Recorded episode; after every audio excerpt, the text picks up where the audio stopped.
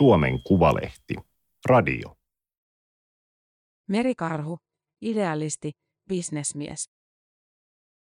Entinen Greenpeace-aktivisti Jussi Mälkiä johtaa 17 aluksen kaupallista laivastoa ja tähyilee Afrikkaan. Toimittaja Katri Merikallio. Teksti on julkaistu Suomen Kuvalehden numerossa 3 kautta 2022. Ääniversion lukijana toimii Aimaterin koneääni Ilona. Siivet ovat jättimäiset. Ne mahtuvat auran kannelle vain juuri ja juuri. Porin sataman ympäristössä pyörii kookkaita tuulimyllyjä, mutta auraan lastatut kolme tuulimyllyn siipeä ovat vielä paljon suurempia. Ne ovat 67 metrisiä ja matkalla Ahvenanmaalle. Laivaa pitäisi jo pidentää, Jussi Mälkiä pohti. Eikä se ole vitsi. Laiva voidaan katkaista ja sen keskelle laittaa jatkopala. Kun tuulimyllyt kasvavat, täytyy myös kuljetusalusten kasvaa. Marraskuun puolivälissä Porin satamassa on hiljaista. Lavettien päällä lepääviä siipiä kytketään parhaillaan järein ketjuin laivan kanteen. Raudan kolina peittää satunnaisten yli lentävien lokkien kirkunan. Tuuli puhaltaa navakasti mereltä. Jussi ja Elina Mälkiä kiipeävät laivan jyrkät rautaportaat ylös ohjaamoon ja riisuvat yltään keltaiset huomioliivit ja oranssit kypärät. 60 lähestyvä Jussi Mälkiä on Meriaura-konsernin johtaja, merikapteeni, merenkulkuneuvos ja maailmanparantaja. Vihreässä, paimonsa Elinan kutomassa islantilaisvillapaidassa hän näyttää kylläkin enemmän Greenpeace-aktivistilta kuin konsernijohtajalta. Meriauran laivat ovat kuljettaneet tuhansia tuulimyllyjä eri puolille Eurooppaa ja Auro on yhtiön aluksista juuri tähän tehtävään soveltuvin. Kun Pohjanmeren myrskyssä kootaan merituulivoimalaa, Auran tietokoneet laskevat satelliittien avulla laivan viidelle potkurille juuri oikean asennon, jotta myllyn osat voidaan turvallisesti pystyttää tyrskyihin. Ensi yöksi tuulen pitäisi kuitenkin olla maltillista, joten Auralla ja sen miehistöllä on edessä rutiinikeikka. Aamulla satametrinen kuljetus ajetaan maihin. Ahvenanmaalle Ekkeröön eteläkärkeen rakennetaan suurta tuulipuistoa, joka pyörähtää käyntiin alkuvuodesta. Jussi Mälkiä on koko Meriauran 35 vuoden toiminnan ajan halunnut osoittaa, että merenkulku voi oikeasti kehittyä ympäristöystävälliseksi ja että ekologinen ja ilmastokestävä kiertotalous voi olla tuottavaa bisnestä niin maalla kuin merellä. Se on vaatinut luovuutta, rohkeutta ja ehkä annoksen hulluutta. Kirjan nimi oli SOS, Pelastakaa planeetta. Juuri lukemaan oppinut Jussi oli saanut sen kummitädiltään Irmalta lahjaksi. Kirja löi syvälle. Seitsemänvuotias poika piehtaroi yöllä painajaisissa. 1960-lukua värittivät muutoinkin kuvat Biafran nälkäänäkevistä lapsista ja aikuisten puheet Roman klubin ennustuksista, ja ajan lapset imivät huolen itseensä. Jussi Mäkien kasvoympäristö Kangasalla Tampereen lähellä oli muutoinkin poikkeava. Kun painajaiset koettelivat, äiti rauhoitteli ja selitti maailman asioita ymmärrettävin sanoin. Äiti oli sosiaalityöntekijä, isä yliopistoopettaja. Vanhemmat tekivät työtä poikakodeissa ja nuorisovankiloissa, ja perheen oma koti oli sama kuin laitos.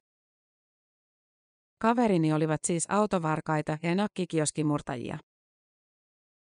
Vasemmistolaiset vanhemmat olivat tiedostavia ja kulutuskriittisiä. Yleissivistys oli arvossa.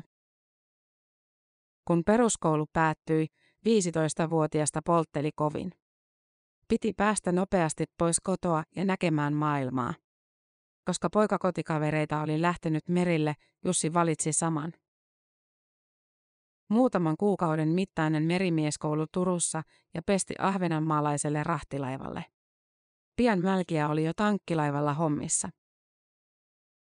Se oli hurjaa ja rankkaa työtä. Kuljetimme öljyä Afrikasta Amerikkaan. Nigeriassa 300 metriä pitkä tankkeri ui Lakosin trooppiselle suistoalueelle. Laivan nosturi nappasi pojusta kiinni, merimiehet heittivät letkut alas ja laivan rinnalle ajaneet rotevat nigerialaismiehet kiinnittivät ne öljylähteeseen. Ja pumput käyntiin. Mustaa kultaa roiskui sinne tänne. Sitä me sitten päivän päätteeksi huuhtelimme kannelta suoraan mereen. Laivalla oltiin yleensä puoli vuotta kerrallaan, ja koska maihin pääsi vain harvakseltaan, joutoaikaa oli paljon. Merimiespalvelu lähettää laivoille laatikoittain kirjoja merimiesten iloksi. Nuori mies otti tavaksi lukea yhden kirjan joka päivä, dekkareita, romaaneja, opaskirjoja, sen buddhalaisuutta, mitä ikinä laatikoista löytyi. Parisataa kirjaa joka vuosi. Yksi teos jätti pysyvän jäljen. Amerikkalaisen tutkijapariskunnan Scott ja Helen Nieringin hyvä tapa elää. Pariskunta eli syrjäseudulla taloudellisesti ja ulkoisesti niukkaa elämää, johon kuului luomuviljelyä, kasvissyöntiä, pasifismia ja ekoenergiaa. Se oli Nieringien mukaan oikeastaan ainoa vaihtoehto, maailma ei kasvavaa kulutuskulttuuria kestäisi. Kirja oli julkaistu 1954. Jussi Mälkiä luki ja paiski töitä. Rahtilaivoilla, matkustajalaivassa, uittohinajassa, sisävesilaivoilla, jäänmurtajalla, Panamalipun alla eteläisten merien myrskyissä. Jos lastina ei ollut öljyä tai rekka-autoja, kannelle saatettiin taluttaa lehmiä. Väliaikaiseksi ajateltu elämänvaihe merellä kesti liki 20 vuotta. Estelle oli epäilemättä kaunotar, kun se purjehti ulos saksalaiselta telakalta 1922. 1980-luvun puolivälissä kolmimastokuunari oli enää vain raakki. Silti joukko kehitysmaaliikkeen aktiiveja, Mälkiä jo heidän joukossaan, halusi muuttaa sen reilun kaupan lippulaivaksi. Estelle purjehtisi avustustarvikkeiden kanssa Afrikkaan ja toisi paluulastina oikeudenmukaisesti tuotettuja tavaroita myyntiin. Mälkiä oli opiskellut perämieheksi ja kapteeniksi ja päätyi ostamaan ystäväporukan kanssa myös vanhan aurahinaajan ensimmäisen auralaivansa asuntolaivaksi Estelen kunnostajille. Normandian maihin nousussa merikelpoiseksi todettu jämerä hinaaja ajettiin Aurajokea ylös Estellen kupeeseen. Vanhan purjelaivan korjausurakka osoittautui valtavaksi, etenkin kun osa joukosta oli niin periaatteellista, että halusi valmistaa työkalutkin omin käsin. Meillä syntyy maailmankatsomuksellisia eroja, ja aika pian huomasin ajattelevani, että kyllä reilua kauppaa pitäisi pystyä tekemään myös markkinatalouden ehdoilla. Olen ääreispragmaattinen. Asioiden pitää edetä jatkuvana prosessina, ja jos ne voi tehdä nopeammin, paremmin ja helpommin, sitten edetään niin. Ecological is economical on motto, joka minusta pätee edelleen. Märkiä lunasti lopulta Aurahinajan omistuksen itselleen. Estelle purjehti omille teilleen, Malkia Auransa kanssa omilleen. Tänä päivänä Israelin armeijan takavarikoima Estelle makaa jälleen surkeassa kunnossa Haifan satamassa. Jussi Mälkiä luotsaa 17 aluksen laivastoa ja ajaa Teslalla. Kesällä 1988 Mälkiän perheen kesämökillä Kangasalla soi puhelin, vuorokausi aikaa mennä valaan lihalaivaa vastaan Helsingin satamaan. Pystytkö? Greenpeacein Lontoon keskustoimisto tiesi, että kontillinen valaanliha oli matkalla Helsingin ja Neuvostoliiton kautta Japaniin. Islanti jatkoi valaanlihan pyytämistä tieteellisiin tarkoituksiin kansainvälisistä kieltosopimuksista huolimatta. Koko 20 tonninen valas lähdettiin, jotta saatiin otettua pieni maksanäyte. Lihoja jo odotettiin. Myös Suomi oli sitoutunut estämään valaanlihan kuljettamisen alueellaan. Mälkiä oli ilmoittautunut Greenpeacein vapaaehtoiseksi ammattilaiseksi ja tullut maininneeksi, että oli hänellä laivakin. Vajaa vuorokausi puhelun jälkeen Aurahina ja miehistöineen oli ehtinyt Turusta Helsinkiin. Estimme konttien purkamista tai ainakin hidastimme sitä ja saimme aikaan ison mediashown. Se oli tarkoituskin. Mälkiästä tuli Greenpeacein Action Coordinator. Kun Porissa vuorikemien jätevedet tekivät silakoista silmättömiä 1988, Mälkiä oli kippaamassa kuolleita kaloja pääkonttorin ovelle. Päästöt laitettiin kuriin. Sellutehdas Ruotsissa saastutti kloorilla Mönsteroosin vedet. Näyttävä isku kesäkuussa 1990 herätti ruotsalaiset. Kloorin käyttö lopetettiin. Ydinaselaiva pysäytettiin Tanskan salmissa. Venäjällä liputettiin vedenpuhdistamoiden puolesta. Etelämantereella Mälkien elämästä vierähti puoli vuotta. Mälkiä sekä suunnitteli että toteutti keikkoja eri puolilla maailmaa ja Aura Hinaajasta tuli Greenpeacein lippulaiva Itämerellä. Öljylaivan kyljessä roikkuva Greenpeace-aktivisti on yhden silmissä sankari, toisen silmissä rikollinen. Kun sinua talutetaan poliisiautoon, et ajattele, että tässä sitä ollaan teollisuuden asialla, mutta sitä se on ollut. Ympäristöjärjestöjen tuoma paine on puskenut teollisuutta kehittämään tuotantoa tehokkaammiksi ja puhtaammiksi. Mälkiä kiittelee erityisesti metsäteollisuutta. Siellä moni on tehnyt täyskäännöksen ja toteuttaa nyt hyvin kunnianhimoisia vastuullisuusohjelmia. Aktiivivuodet Greenpeacein operaatioiden koordinaattorina olivat Mälkien mukaan erinomaista johtajakoulutusta. Jos Estelle oli pienyrittäjyysoppia, Greenpeace oli kuin iso ylikansallinen firma, jossa oppi strategista ajattelua ja raportointia. Se on jälkeenpäin osoittautunut erittäin hyödylliseksi. Meriaura-yhtiö perustettiin 1986, sinä samana myrskyisenä vuonna, kun Aurahinaaja ostettiin, Tsernobyl räjähti ja Mälkiälle syntyi ensimmäinen lapsi. Aura ei osoittautunut erityisen toimivaksi lapsiperheen kodiksi, ja sen ylläpitokin oli kallista, joten laivalle piti keksiä myös tuottavaa käyttöä. Neuvostoliiton kaatuminen oli siinä suhteessa onnenkantamoinen. Tilauskirja alkoi täyttyä. Mälkiä alkoi hankkia Auran rinnalle uusia aluksia. Nyt konserni koostuu kymmenestä yhtiöstä.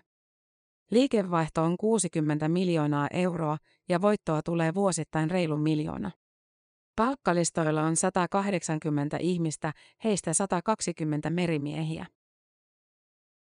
Nyt 39-vuotias Elina Malkia tuli talon palkkalistoille suoraan lukiosta kiireapulaiseksi 2000-luvun alussa, mutta jäi sille tielle.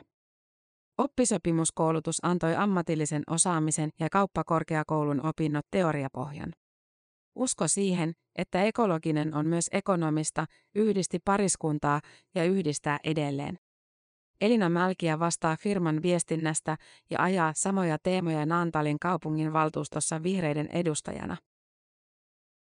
Pariskunnan teini-ikäiset pojat Urho ja Sisu ovat päivittäinen muistutus siitä, että aikaa ilmastotoimissa ei ole haaskattavaksi. Korona osoitti, että me pystymme muuttamaan toimintatapoja nopeasti, sanoo Elina Mälkiä. Ilmastonmuutoksen osalta pitäisi reagoida samalla tavalla. Nopeasti ja kaikilla mahdollisilla rintamilla. Meriauran laivat kuljettavat tuulimyllyjen lisäksi paljon kierrätysmateriaaleja, lasimurskaa ja romurautaa uudelleen käsittelyyn ja kipsiä pelloille, mutta myös puuta, sahatavaraa, vilja- ja lannoitteita. Bisneksessä on vaikea olla täysin puhdasoppinen. Sitä kuljetetaan, mitä tarjotaan. On laivan kannelle joitain kertoja kiinnitetty kontillinen matala-aktiivista ydinjätettä matkalla käsittelylaitokseen. Kierrätystä sekin. Tämä on eräänlaista nykyajan Robin Hood-toimintaa. Teemme kannattavaa liiketoimintaa siellä, missä parhaiten pystymme ja käytämme tuoton ympäristön näkökulmasta hyvän edistämiseen, Jussi Mälkiä perustelee. Mälkiät laskevat käyttäneensä tähän mennessä yli 10 miljoonaa euroa erilaisiin kestävää kehitystä edistäviin hankkeisiin. Jo ja kipparoidessaan Mälkiä pohti, miksi laiva ei voisi kulkea myös puhtaasti biopohjaisista aineista tuotetulla polttoöljyllä. Sellaista ei kuitenkaan ollut kaupan. Erilaisten kokeilujen ja kehittämisvaiheiden jälkeen Mälkiä päätti ryhtyä tuottamaan sitä itse. Uuden kaupungin biotuotantoalue on jättimäinen. Kun leveästä metalliportista ajaa sisään, heti edessä vasemmalla nousee suuri harmaa biokaasulaitos. Sinne kuskataan biojätteitä Turun seudun kodeista, ravintoloista, maataloudesta ja teollisuuslaitoksista. Biojäte murskataan, syntyvä lieju menee reaktoriin ja päätyy lämmöksi uuden kaupungin kaukolämpöverkkoon. Jäljelle jäävästä mädätysjäinöksestä ollaan kehittämässä lannoitetta, joka soveltuu luomuviljelyyn. Nenä kertoo, että mädätys toimii. Toinen, laivoja ajatellen vielä tärkeämpi rakennus seisoo vieressä. Sen sisällä linjalla kulkee eri kokoisia muovikanistereita, joissa on ravintoloista kerättyä paistoöljyä. Ne jalostetaan bioöljyksi. Vuodessa laitos tuottaa noin 70 säiliöautollisen verran öljyä. Kun sitä laittaa laivan tankkiin fossiilisen diiselin sijasta, ilmastoa kuormittavat päästöt romahtavat. Osana kokonaisuutta toimi vuosia myös valtaisa kiertovesilaitos, jossa kasvatettiin kalaa. Ruoan lisäksi siitä saatiin jätettä raaka-aineeksi biotuotantoihin. Tälle kalalaitokselle etsimme parhaillaan ostajaa, jotta voisimme irrottaa pääomia taas uusiin hankkeisiin. Märkiän horisontissa hämöttää jo bioöljyä ja uusinta akkuteknologiaa yhdistävä täysin hiilineutraali tapa kuljettaa rahtia, johon kansainvälinen merenkulkujärjestö IMO, Suomi ja EU tähtäävät vuoteen 2050 mennessä. Mälkien tavoite on olla perillä 25 vuotta aiemmin, 2025. Me olemme pieni firma, mutta maailmalla meidän innovaatiomme kiinnostavat. Sanon aina, yksinkertaiset ihmiset keksivät yksinkertaisia asioita ja siksi ne usein toimivat. Mälkiä arvelee, että juuri nuoruusvuosien valtaisa lukemisen kirjo muovasi hänen tapansa hahmottaa asioita. Kun piti ratkaista pulma, aivot alkavat skannata ratkaisuvaihtoehtoja ja yhdistellä asioita pidäkkeettä. Jos laivoihin sopivaa bioöljyä ei löydy markkinoilta, sitä voi valmistaa itse. Jos siinä rinnalla syntyy biokaasua, miksi ei lämmittäisi sillä yhtä kaupunkia? Merenkulussa puhutaan nyt paljon päästöistä, hiilidioksidista, typestä, rikistä ja metaanista. Maailman tavaraliikenteestä 90 prosenttia kulkee laivojen ruumassa ja kansilla ja laivaliikenteen päästöt kasvavat koko ajan. Yhtä oikeaa ratkaisua ei vielä ole. Ympäristöystävällisenä mainostettu nesteytetty maakaasu LNG aiheuttaa uusien selvitysten mukaan laivoissa suuria metaanipäästöjä. Metaani on kasvihuonekaasujen suuri pahis. Viherpesu on alalla todella iso ongelma, Malkia sanoo. Asioita yritetään ratkoa aina yksi kerrallaan, mutta se ei toimi. Pitää katsoa koko kuvaa. Meriauran uusimmat laivat, Eeva ja Mirva, ovat lähellä sitä, mitä kohti koko merenkulkua pitäisi mälkien mielestä luotsata. Laivojen runko on suunniteltu niin, että laiva kuluttaa tavallista laivaa merkittävästi vähemmän polttoainetta, lisäksi niiden moottorit voivat käyttää bioöljyä. Myös Meriauran operoima Suomen ympäristökeskuksen Syken omistama tutkimusalus Arandalla voisi käyttää bioöljyä. Se, että kaikki maailman laivat siirtyisivät käyttämään bioöljyä, ei kuitenkaan ole mahdollista. Niin valtavaa tuotantoa ei ole missään. Siksi Mälkien katse on siirtynyt takaisin Afrikkaan. Kun Jussi Mälkiä oli lapsi, Kangasalon kirkolla oli lipas, johon kerättiin kolikoita ampumaan lasten hyväksi. Haaveilin tuolloin ryhtyväni joko lähetyssaarnaajaksi tai toimittajaksi, kumpikin kun pääsi kertomaan muille ihmisille hyvistä asioista. Mutta ei Mälkiästä tullut kumpaakaan. Ei riittänyt usko eikä kirjoitustaito. Nyt käsillä kuitenkin saattaa olla Mälkien ampumaa hetki. Mälkiä suunnittelee öljykasvien kasvattamista Namibiassa. Erityisesti öljypalmu houkuttelisi. Se kasvaa valtavan nopeasti ja tuottaa moninkertaisesti kasviöljyä muihin lajeihin verrattuna. Ongelma on öljypalmun huono maine. Jo lajin mainitseminen saa monet kavahtamaan. Sen piikkiin menevät Kaakkois-Aasian tuhotut sademetsät ja luontokato. EU on jo kieltänyt palmuöljyn käytön biopolttoaineissa. Ei ole palmuöljyn vika, jos sitä kasvatetaan väärin, puolustaa Mälkiä. Palmun juuret sitoisivat hiiltä, biodiversiteetti vahvistuisi, maanviljelijät saisivat tuottoisan bisneksen ja ehkä jopa päästökaupan kompensaatioita. Paikalliset saisivat myös arkeensa monikäyttöistä kasviöljyä, laivat ja lentokoneet puolestaan polttoainetta. Mälkiä sanoo, että ideassa on myös vahva Eurooppaa suojeleva näkökulma. Ilmasto muuttuu jo.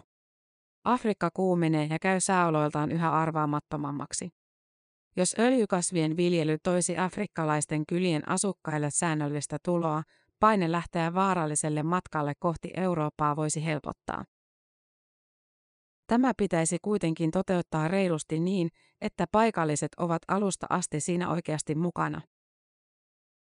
Mälkiä sanoo, ettei suinkaan ole itse idän isä. Minä vain yhdistelen asioita. Ilmastonmuutoksen torjunnan keinoihin perehtynyt tietokirjailija Risto Isomäki, Jussi Mälkiän pitkäaikainen ystävä ja sparraaja, on sen sijaan tutkinut asiaa perinpohjin. Vaikka Namibia on kuuma ja kuiva, olisi se Mälkiän mielestä hyvä paikka aloittaa kokeilu. Maa on saatavilla edullisesti ja kulttuurisiteet Suomeen ovat jo ennestään vahvat. Tutustumismatka Ampomaalle ja Windhoekin yliopistolle osoitti, että kiinnostustakin olisi. Turun yliopistolla puolestaan on jo yhteishankkeita Windhoekin yliopiston kanssa. Vielä pitäisi löytää yhteistyökumppaneita, jotka uskaltaisivat lähteä ennakkoluulottomasti mukaan. Tämä oli Suomen Kuvalehden juttu Merikarhu, idealisti, bisnesmies. Ääniversion lukijana toimi Aimaterin koneääni Ilona. Tilaa Suomen Kuvalehti osoitteesta suomenkuvalehti.fi kautta tilaa.